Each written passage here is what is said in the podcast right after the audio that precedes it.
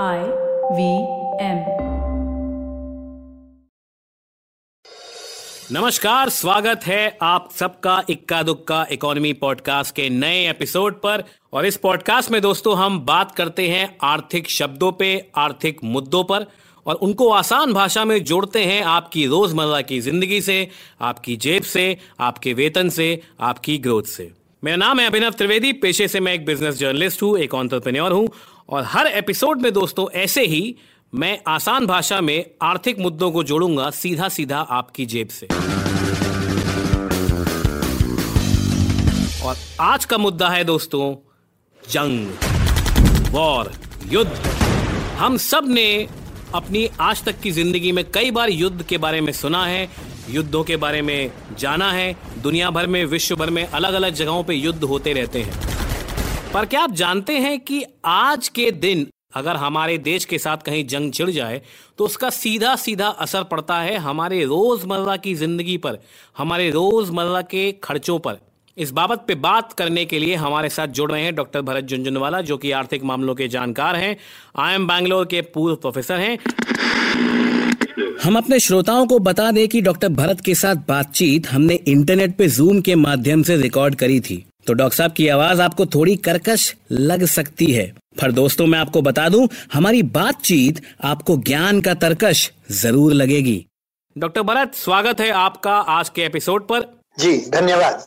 भरत जी हम आमतौर पर जब युद्ध की बात करते हैं कि हमारी चीन से लड़ाई होने वाली है हमारी पाकिस्तान से लड़ाई हो सकती है तो हम बहुत ही भावुक होकर के देशभक्ति की भावना में बात करते हैं वो जज्बा सही भी है कहीं ना कहीं। लेकिन हम अक्सर ये भूल जाते हैं कि इसका आर्थिक असर भी हम पे होगा। आर्थिक असर भी हमारी रोज़मर्रा की ज़िंदगी पर होगा। तो आसान भाषा में दो टुक शब्दों में टू द पॉइंट हमको ये बताइए भरत जी कि आर्थिक भाषा में, आर्थिक पैरामीटर्स पे युद्ध का इस देश के आम नागरिकों पर या फिर किसी भी देश के आम नागरिकों पर क्या असर पड़ता है? देखिए, जब युद्ध होता है तो हम दूसरे पड़ोसी देश के ऊपर गोले बरसाएँगे या फाइटर जेट हमारे गिरेंगे उनके गिरेंगे। तो ये जो माल गिरता है या जो माल नष्ट होता है इसको सरकार को खरीदना पड़ता है। हमारे रक्षा मंत्रालय को सरकार से बजट से पैसा लेना पड़ेगा जिससे वो ऑर्डिनेंस फैक्ट्री से बोलेगा कि आप हमको गोले बना के दो। जी। अब वो सरकार वो पैसा जाएगी कहाँ से? सरकार का जो बजट है वो सरकार के पास कोई भानुमति का पिटारा तो है नहीं कि जिसके अंदर डब्बा खोला और जितना चाहे नोट निकाल लिया।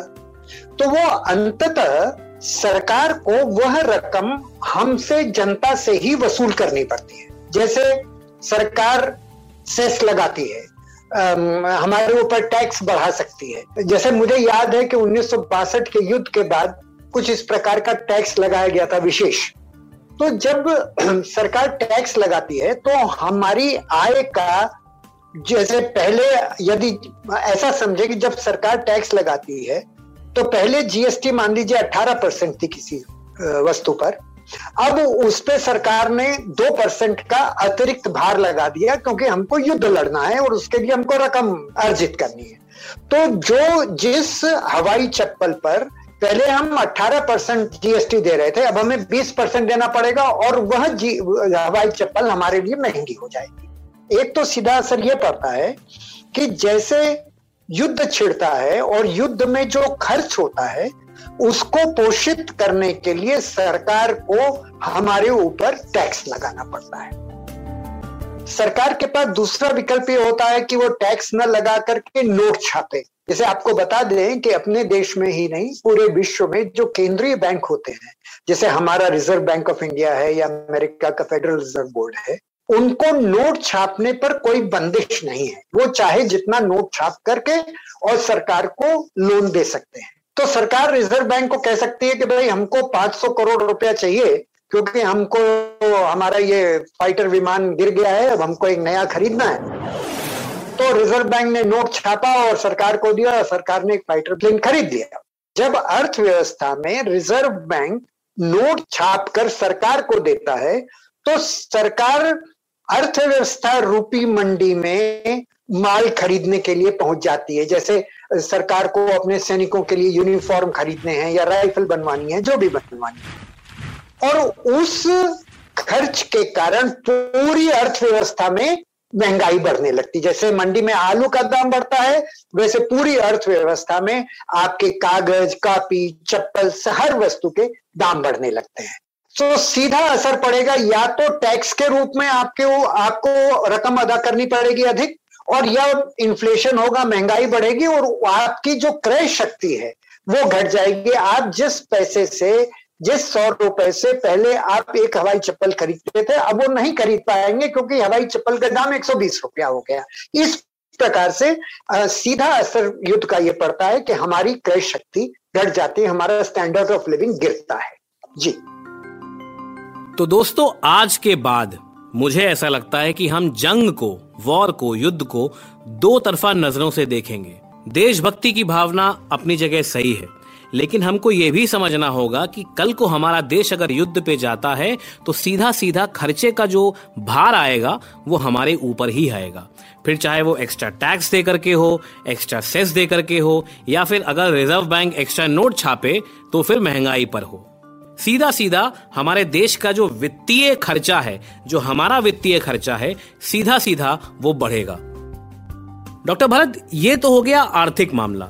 युद्ध का असर देश के नौजवानों पर कैसा रहता है आर्थिक तालमेल के अलावा? क्या उससे हमारी करियर ग्रोथ पे कोई असर आता है? क्या उससे हमारी सैलरी पे, हमारे करियर पे, हमारे ग्रोथ प्रोस्पेक्ट्स पे क्या कोई असर आता है? क्या युद्ध की वजह से हमारे देश का जो मानसिक संतुलन है जो कि एक बहुत बड़ा इकोनॉमिक कॉस्ट होता है। क्या उस पर भी कोई असर आता है? देखिए, दोनों पक्ष हैं। आप उदाहरण लें आज के दिन ईरान का। ईरान पिछले लगभग दस वर्षों से अमेरिका से युद्ध प्राय है। चाहे उनका युद्ध नहीं हो रहा है, लेकिन युद्ध प्राय तो है ही। उनके ऊपर बंदिश लगी हुई है, तमाम प्रतिबंध है। तो होता यह है कि जब लंबे समय तक युद्ध चलता है तो आपने अगर महँगाई बढ़ाई तो आलू पहले इस समय पंद्रह रुपए किलो था, फिर बढ़ के बीस हुआ, फिर चालीस हुआ, फिर पचास हुआ, फिर सौ हुआ, फिर हज़ार हुआ। तो ये बढ़ता जाता है। लेकिन इससे ज़रूरी नहीं कि देश टूट जाए। आज भी ईरान में विश्वविद्यालय चल रहे हैं, लोगों की नौकरियाँ चल रही हैं, और देश तो चल ही रहा है। भले लोगों को थोड़ी तकलीफ़ है तो ज़्यादा तकलीफ़ होगी, लेकिन तकलीफ़ को वो बर्दाश्त करते हैं। इसलिए, देखिए, जब युद्ध होता है तो दूसरे प्रकार के अवसर भी बनते हैं। जैसे सेना में अवसर बनेंगे, डिफेंस में अवसर बनेंगे। तो यह ज़रूरी नहीं है कि युद्ध के कारण हमारा युवा है, उनका जीवन गिरे ही गिरे। आर्मी में नौकरियाँ मिल सकती हैं। तो एक परिवर्तन है। इसको मैं इस तरह से देखूँगा कि अर्थव्यवस्था की जो दिशा है वो कपड़ा बनाने की जगह हम बंदूक बनाने लगते हैं। बनाते तो हैं, उत्पादन तो कर ही रहे हैं ना। तो इसलिए युद्ध की स्थिति में हर कुछ नेगेटिव हो जाएगा, ऐसा नहीं है। दूसरी चीज़ मैं ये अपने श्रोताओं से शेयर करना चाहता हूँ कि मैंने आज से करीब पंद्रह साल पहले एक बार अध्ययन किया तो विचित्र बात यह पाई कि जिन देशों ने अपनी जीडीपी यानी देश की आय का अधिक प्रतिशत युद्ध में खर्च किया या सेना पे खर्च किया, उनकी विकास दर दूसरों की तुलना में ऊँची थी। सोचिए, जो देश ज़्यादा युद्ध करता है, ज़्यादा सेना, सैन्य खर्च करता है उसकी विकास दर ऊँची क्यों? लेकिन मुझे ये कारण समझ में आया कि जब हम युद्ध करते हैं तो देश की मानसिक ऊर्जा का विकास होता है। जैसे आपने अभी इंट्रोडक्शन में कहा कि, अगर युद्ध छिड़ता है तो हमारा एक स्वाभिमान जागता है कि हम अपने दुश्मन को सबक सिखाएँगे तो जो आपने शब्द यूज़ किया, स्वाभिमान जागता है तो वो केवल युद्ध के रूप में नहीं जागता। वो हमारी खेती में भी स्वाभिमान जागता है। जैसे लाल बहादुर शास्त्री ने जब अपना 1965 में युद्ध हुआ तो उन्होंने कहा कि हर आदमी अपने बगीचे में कुछ सब्ज़ी उगाए, देश के ऊपर खाद्य संकट है। तो वो जो स्वाभिमान जागता है युद्ध के कारण, उसका बड़ा दूरगामी प्रभाव पड़ता है। बाज़ार में शिथिलता होती है, जो सुस्ती होती है, वो एक झटके में टूट जाती है। तो दोस्तों, बड़े ही ये एक विचित्र सा समीकरण है, दो तरफा समीकरण है। एक तरफ़ ऐसा भी है कि करप्शन बढ़ता है, एक तरफ़ ऐसा भी है कि मांग बढ़ती है। एक तरफ़ ऐसा भी है कि कुछ दुकानें बंद हो जाती हैं, एक तरफ़ ऐसा भी है कि कई सारी दुकानें खुल जाती हैं। तो बड़ा ही मिक्स बैग है दोस्तों, युद्ध का एक देश के ऊपर असर तो दोस्तों, अंत में ये हमारी सामाजिक बुद्धिमता के ऊपर निर्भर करता है कि हमको युद्ध में जाना चाहिए या नहीं। पर एक बात याद रखिए, युद्ध में जब आपका देश जाता है तो आप भी जाते हैं। अगर देश की इकोनॉमी देश के आर्थिक हालात पर असर पड़ता है तो ये असर आपके ऊपर भी आएगा। आपकी जेब से भी पैसा निकलेगा। हमने आज इस पॉडकास्ट में कुछ नया सीखा दोस्तों। अगर आपको ऐसा लगता है तो ये पॉडकास्ट अपने उन दोस्तों तक पहुंचाइए जो आर्थिक मामलों की जानकारी रखना चाहते हैं, कुछ नया सीखना चाहते हैं और बड़े बड़े आर्थिक मुद्दों को अपनी जेब से जोड़ना चाहते हैं।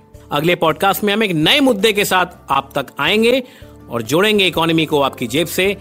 इक्का दुक्का इकोनॉमी के इस एपिसोड से बस इतना ही। नमस्कार, शब खैर ये पॉडकास्ट आप सुन सकते हैं आईवीएम पॉडकास्ट की वेबसाइट ऐप या फिर किसी भी अन्य पॉडकास्ट स्ट्रीमिंग प्लेटफॉर्म पर।